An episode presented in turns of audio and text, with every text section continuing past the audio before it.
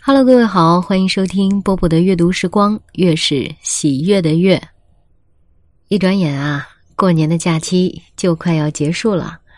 那今天用一篇文章，我们一起来回顾一下过年这回事儿。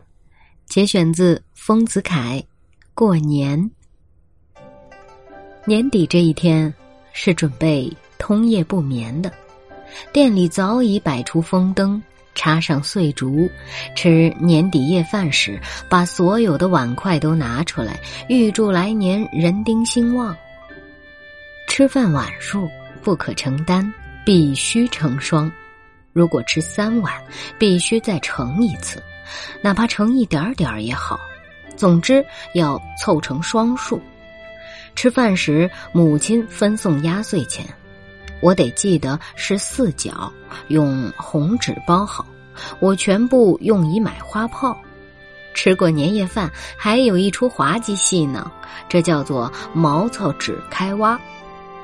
挖就是屁股，一个人拿一张糙纸，把另一个人的嘴开一开，意思是说你这嘴巴是屁股，你过去一年中所说的不祥的话，例如要死之类，都等于放屁。但世人都不愿被开，尽量逃避。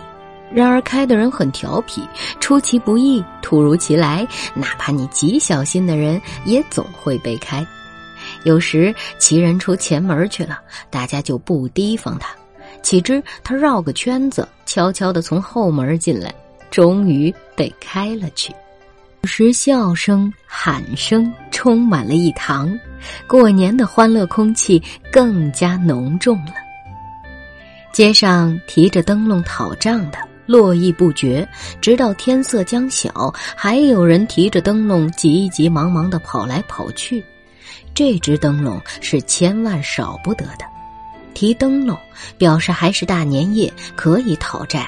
如果不提灯笼，那就是新年元旦，欠债的可以打你几记耳光，要你保他三年顺境，因为大年初一讨债是禁忌的。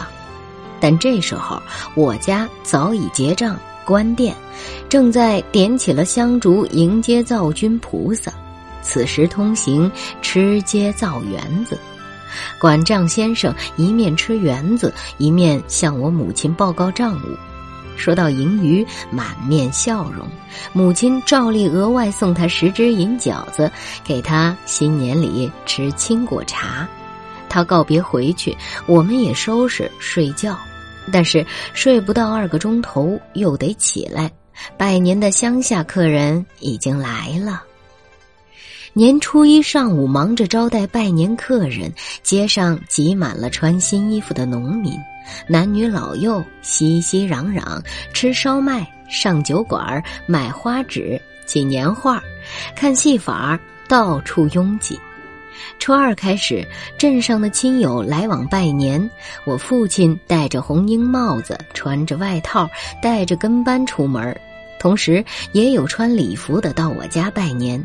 如果不遇，留下一张红片子。父亲死后，母亲叫我也穿着礼服去拜年，我实在很不高兴，因为一个十一二岁的孩子穿大礼服上街，大家注目，有讥笑的，也有叹羡的，叫我非常难受。现在回想，母亲也是一片苦心，他不管科举已废，还希望我将来也中个举人，重振家声，所以把我如此打扮。聊以慰情。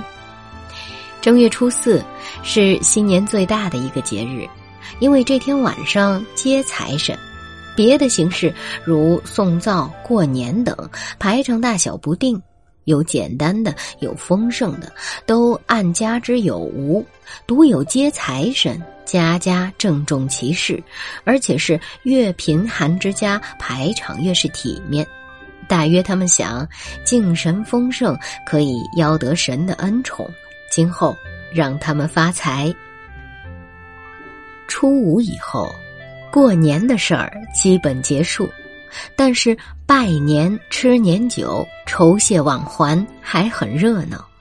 厨房里年菜很多，客人来了搬出就是，但是到了正月半，也差不多吃完了。所以有一句话。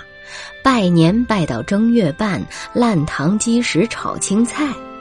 我的父亲不爱吃肉，喜欢吃素，我们都看他样儿所以我们家里大年夜就烧好一大缸萝卜丝油豆腐，油很重，滋味很好。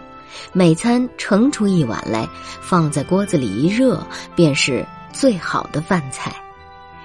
我至今还是忘不了这种好滋味，但叫家里人照烧起来，总不及童年时的好吃。怪哉！正月十五在古代是一个元宵佳节，然而赛灯之事久已废止。只有市上卖些兔子灯、蝴蝶灯等，聊以应名而已。二十日，染匠私物下来，各店照常开门做生意，学堂也开学，过年的笔记也就全部结束。好啦，各位，希望大家过年期间的幸福一直延续下去。过年期间，假如有一点不开心的话，忘了它。重新开始了，我是波波，跟大家说晚安。在这三月微寒的晚上，今夜我就要离开。旅行背包压在我的肩上，请想躺在我身旁。不要想。不要再想往事，不要再回想，趁着夜把悲伤隐藏，藏在热闹的车厢。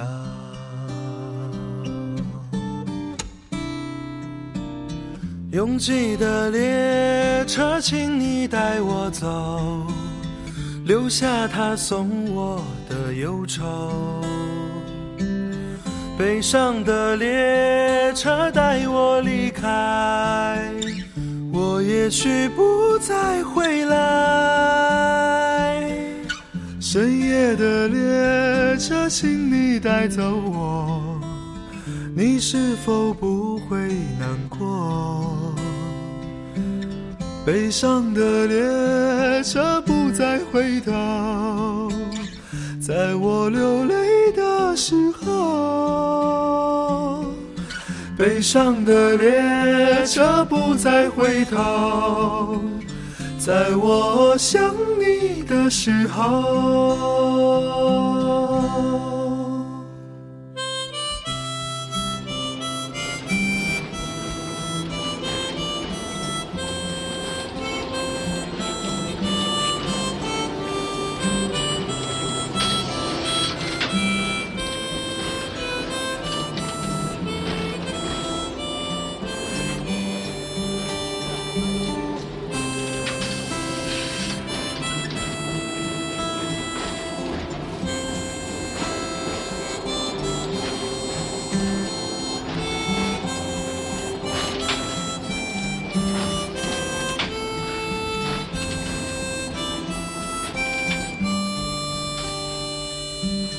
拥挤的列车，请你带我走，留下他送我的忧愁。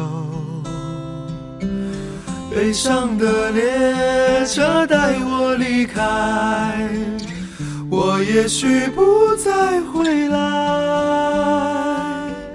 深夜的列车，请你带走我，你是否不会难过？悲伤的列车不再回头，在我流泪的时候。悲伤的列车不再回头，在我想你的时候。